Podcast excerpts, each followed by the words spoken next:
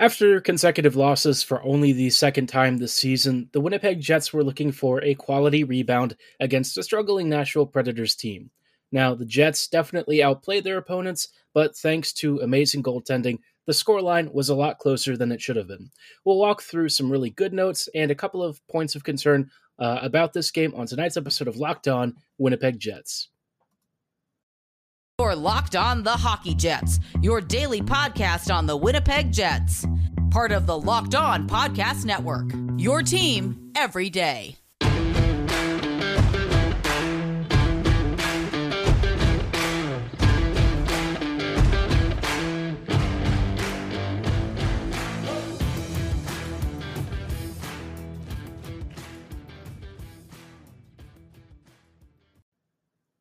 Hello, friends, and welcome to tonight's episode of Locked On Jets, part of the Locked On Podcast Network, your team every day. I'm your host, Harrison Lee, an avid Winnipeg Jets fan and an online blogger. You can follow me on Twitter at HLLivingLoco and at LO underscore Winnipeg Jets. Thanks for making Locked On Jets your first listen of the day every day. If you like what you're hearing, be sure to like, follow, and subscribe on your favorite podcasting platform of choice, including Apple, Spotify, Google, Megaphone, Audacy, and YouTube. Doing so is completely free of charge and ensures you never miss another episode. But most of all, we just really love and appreciate your support. Now, like I said, the, the Jets did play the Preds yesterday, and the game wasn't really close on one hand, but on the other, the scoreline made it look like a very different outing. Um, you know, the Jets barely won two to one, and it was an overtime victory. And yet, when you look at the shot counter, you look at the expected goals charts, you look at the individual performances on Winnipeg's uh, roster, you'll start to understand that, quite honestly, the Jets dummied the Preds for like 45 to 50 minutes. This game was uh, a bit of a slow start. You know, the first 10 or so minutes, the Jets um, and the Preds, to be honest, weren't really super fast or active. Uh, the Preds ended up striking first on uh, a bit of a lucky shot from uh, Filip Forsberg, which you know his his ability to sort of pull goalies and pick those corners. That's just how he operates. So you know he is incredibly skilled. Not really what you want to see though. First shot on goal goes in. Obviously, Hellebuyck past couple of games hasn't had his A game necessarily, which you know for him, I, I think you can certainly forgive him. He's been bailing the Jets out on numerous occasions this year, so he's kind of allowed to have a couple of games here and there where maybe he's not uh, at his completely sharpest. But you know, the Jets really needed him to stand tall and kind of answer the bell in this game even though Nashville didn't really do all that much. Uh, in general, the Preds had to settle for a lot of perimeter shots, and I think Winnipeg did a good job of disrupting most of their offensive zone cycles and making clean defensive zone exits. The only instances where that wasn't necessarily the case came in some uh, individual breakaways and opportunities for guys like Cody Glass and a few other players. There were um, some net mouth scrambles late in the game where Nashville was really pushing, and the Jets maybe got a little bit fortunate that the puck either deflected just wide or um, Hellebuyck was able to get a glove out or something to stop the shot and make sure that there were no rebounds. So overall, Winnipeg controlled this game after the first 10 minutes, 10 minutes of slow periods. Um, the Jets really took off and just never looked back. The top six dominated. The bottom lines did really well. Gagner got moved back into the top six, and that seemingly worked. Uh, as much as we really enjoy watching Eyssimont, Michael just hasn't had, I would say, the the best performances against really tough matchups. In even in this game, I thought he was just kind of average, um, which you sort of expect, right? Eyssimont is for the most part uh, a middle six player, maybe a guy that you would be looking for your third or fourth line. Where I think, I think that'll be where he can kind of make his money against weaker, weaker competition. Uh, he he's been you know deputized as a top six player, but that's not really his ideal spot. Gagner at least has more experience playing this sort of role, and it you know that that level of veteran savvy and experience that he has, plus the skill that he brings, ended up panning out and giving the Jets uh, some really nice shifts with with him on the ice. In terms of really good things overall, the Jets again dominated this this Preds team. The only reason that the score line wasn't, you know, 5 1 or something was Saros. I mean, Saros made so many 10 bell saves. He's, you know, stone cold robbed uh, a number of Jets players, including Kyle Connor. Um, I think he had a robbery on Josh Morrissey. Just a ton of amazing saves and stuff that Winnipeg really just has to tip its cap and say it is what it is. I thought the Jets power play also had some really good puck movement. It looked like they were at times even on the power play at 5v5. I mean, the Jets were kind of going globetrotters against the Preds defense.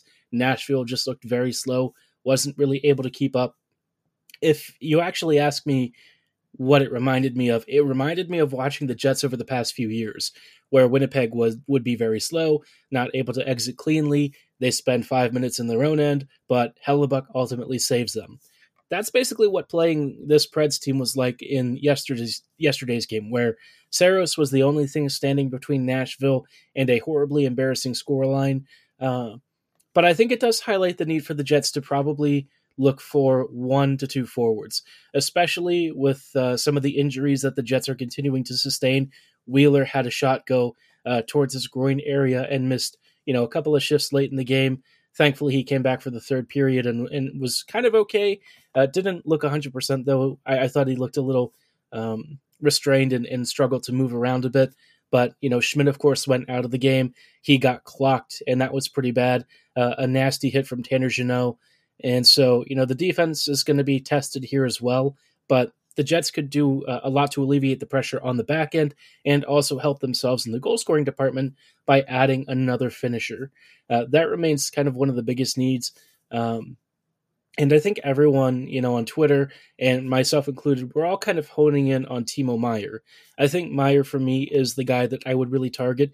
He's a superstar player. He would le- legitimately change how the Jets' top six operates. I think he'd be a dominant force. Uh, he's great in transition. He's an extremely elusive, skilled playmaker, and he's got a monster release. Um, now the question is, you know, is he going to be a rental or a long-term option? He will be a free agent after this year, and I think the Jets would be wise to consider, you know, maybe offering him a huge contract. He's the kind of player that I would extend long term. He is much better than most other free agents, and certainly much better than most players the Jets could even acquire, whether through free agency or a trade. So I think Winnipeg has to think long and hard about it. I think Meier would be a phenomenal player for the Jets, however long he plays. It's just a longer question of with Winnipeg being around for you know two years, uh, with this competitive window of Hellebuyck still being signed, how can they make the most of it? And would Meier being locked up long term be fine? You just sort of take it as it is. You get him signed. You uh, look at the remaining cap space. You figure out Hellebuyck's next contract and kind of go from there, right? Maybe start to uh, turn over a few spots, but overall, you know, retool on the fly and put this team in a better uh, spot to compete over the next two years and beyond. So I think the Jets so far can definitely take care of business against teams like Nashville. The next question and next step for them is, you know, once you arrive in the postseason, you start seeing Vegas and some of these other squads. What will this team do? And I think that is still a little bit of a, a, a question. Even now, we're still seeing some, you know, signs of um, somewhat inconsistent performance, which you sort of expect from the Jets. That's not really surprising. So a long road ahead. Winnipeg has many, many more months of hockey to get through. And honestly, I'm looking forward to it. I, I, can't believe I'm saying that, but I've been excited about this season. And so far, the Jets really haven't disappointed whatsoever. Now, in between, of course, we're going to continue our quarterly report cards. We have just a few more, uh, you know, check-ins to go through, a couple of players and some coaching staff thoughts on how the Jets and Rick Bowness have gotten along so far, and uh, you know, giving our early scores on what has been a sensational start to the year. Before we go any further, though, I do want to shout out a, a really important thing for a lot of you, especially as you're traveling from, uh, you know, to and from your families some of you might be celebrating with some alcohol, and you need to be careful, especially when it comes to getting behind the wheel. You might be hanging out with some friends and putting back a few.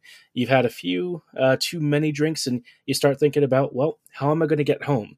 Maybe you're thinking about calling a cab, but then you say, well, no, I'm only a few miles away at most. I can drive home, right? And you get behind the wheel. You're thinking, well, if I get pulled over, what could really happen? You know, maybe I get a point on my license.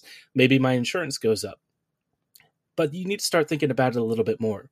You know, your, your license and your ability to drive is at this point the least of your worries. You might lose your job, you might total your car, and you might even kill somebody, especially if you get into a very serious accident. Everyone knows about the risks of driving drunk, and the results are tragic and often deadly. But that doesn't stop everyone from making the right decision and putting the keys away. That's why police officers are out there right now looking for impaired drivers on our roads to save lives. If you think you're okay to drive after a few drinks, think again. Play it safe and plan ahead to get a ride. It only takes one mistake to change your life or somebody else's. Drive sober or get pulled over.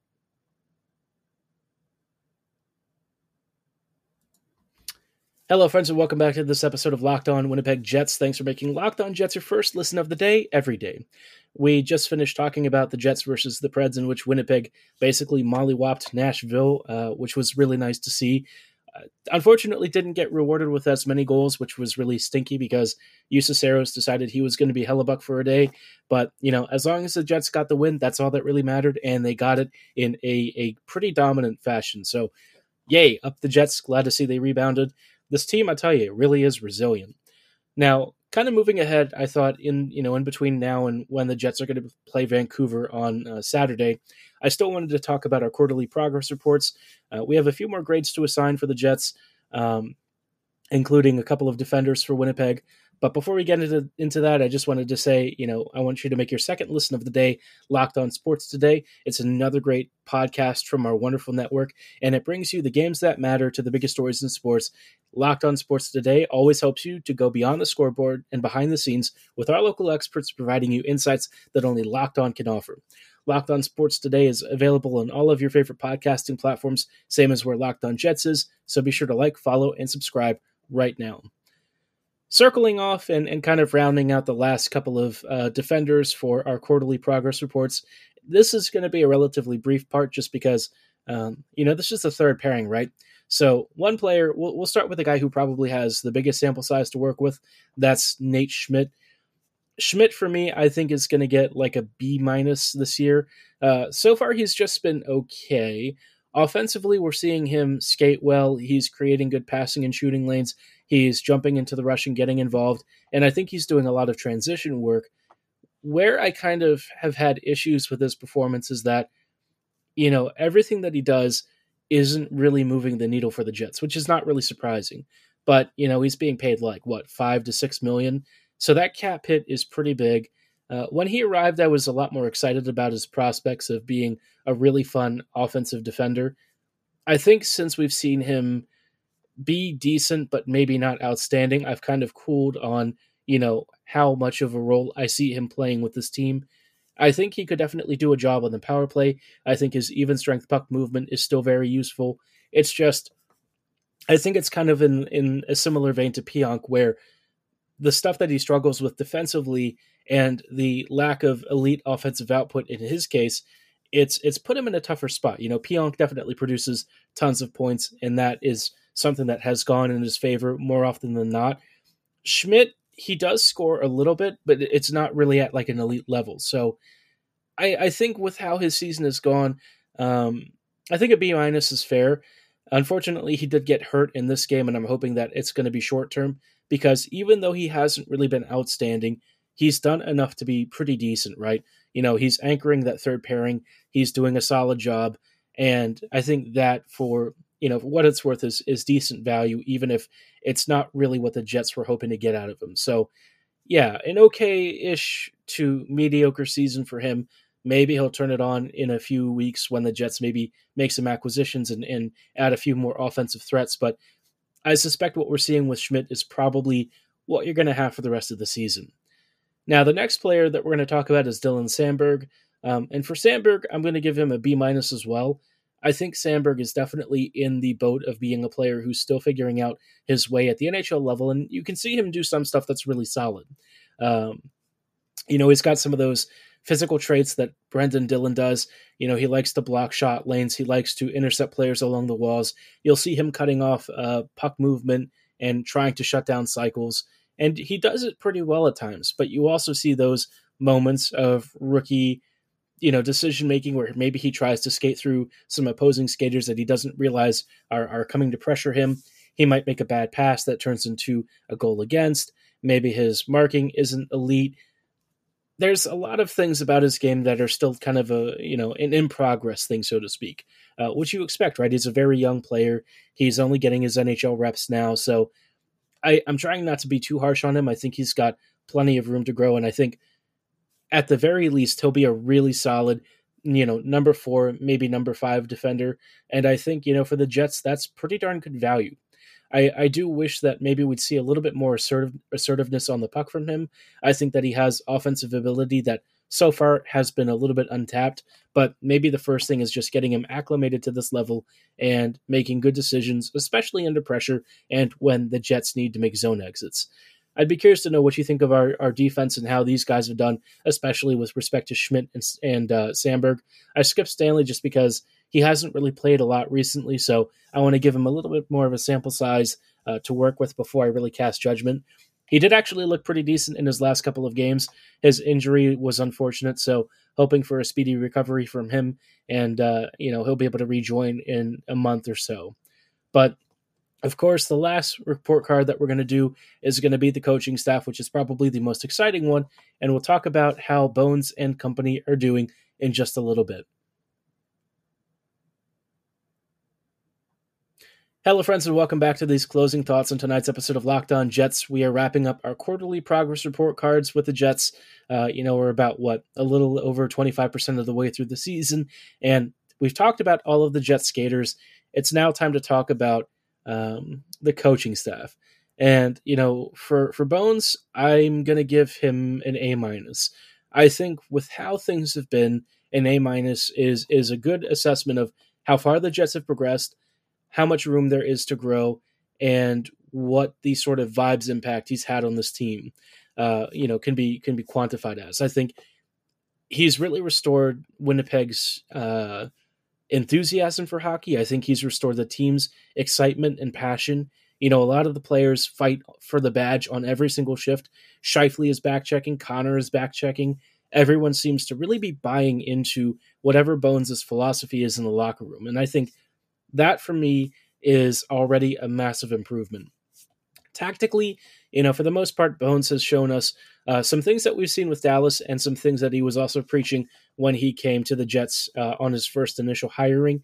You know, he said he wanted to be aggressive with the defenders, and that's kind of what we've seen with guys jumping uh, at the blue line, looking to pinch off opponents aggressively in the neutral zone, and a lot of offensive activations.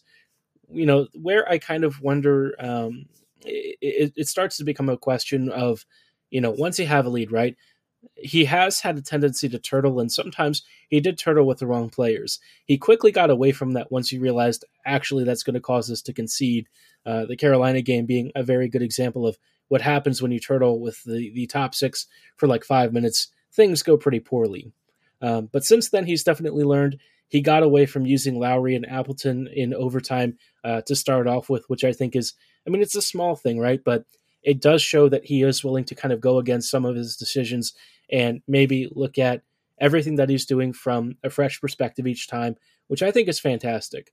Um, now the PK, the PK for this team, one of the biggest sore spots over the last, uh, well, I, I, can't even say last several years. It's basically been a problem since the Jets first arrived, and the PK has legitimately gotten better to the point where it's closer to average than it is, uh, you know, poor, right?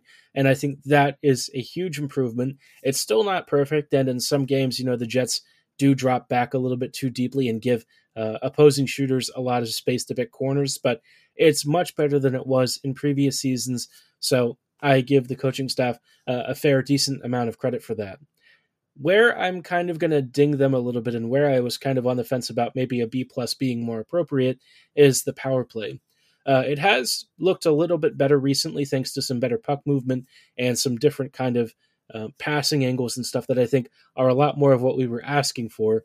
But it's still not amazing. I think the power play has more room to grow. I think that it could be one of the most lethal units with a couple of key changes, like maybe putting Perfetti on that first unit I, I think that there are some simple adjustments they could make um, to at least help their cause. Uh, you know, at the end of the day, you're looking to try and find more avenues to scoring goals. And I think with the sort of weapons that the Jets have uh, to load up on that first power play unit, I think they can do even better than what we've seen with their recent improved form. So overall, you know, I think a B plus would probably be um, the most sensible choice, but my heart's just going to go with A minus. So I think the coaching staff's done a really good job. I think they still have a lot of work to do, but so far, you can't really argue with the returns. I'd be curious to know what you think of the coaching staff's job. Assign me your letter grade below and give me your thoughts if you have any, or you can just drop the letter grade if that's all. Either way, totally fine with me. But uh, thanks again for you know sitting with us to start the season. It's been really exciting, and I can't wait to jump into the post holiday stuff and see how Winnipeg continues to take shape under Rick Bowness and his staff. For tonight's episode, though, that is going to be all the time that we have. Uh, obviously, next week is going to be Christmas, so I don't quite know what my schedule for recording is going to be, but we'll try and figure it out as we go along. Hopefully, have our daily uh, podcasts for as many days as we can. Um, you know, Christmas is what the following Monday or something. So, uh, you know, the, the, holiday week it's always a challenge. But either way, we're going to keep giving you as much content as we can, and we always thank you for making Locked On Jets your first listen of the day every day. While you're here, though, I just wanted to recommend that you make your next listen Locked On Sports Today. It brings you the biggest stories of the day, plus big game recaps, incident reactions, and our famous take of the day. It's available on Audacy, YouTube, and wherever you get your favorite podcasts. So be sure to like, follow, and subscribe right now. And as always, thank you so much for listening. Have a great night, and go Jets go.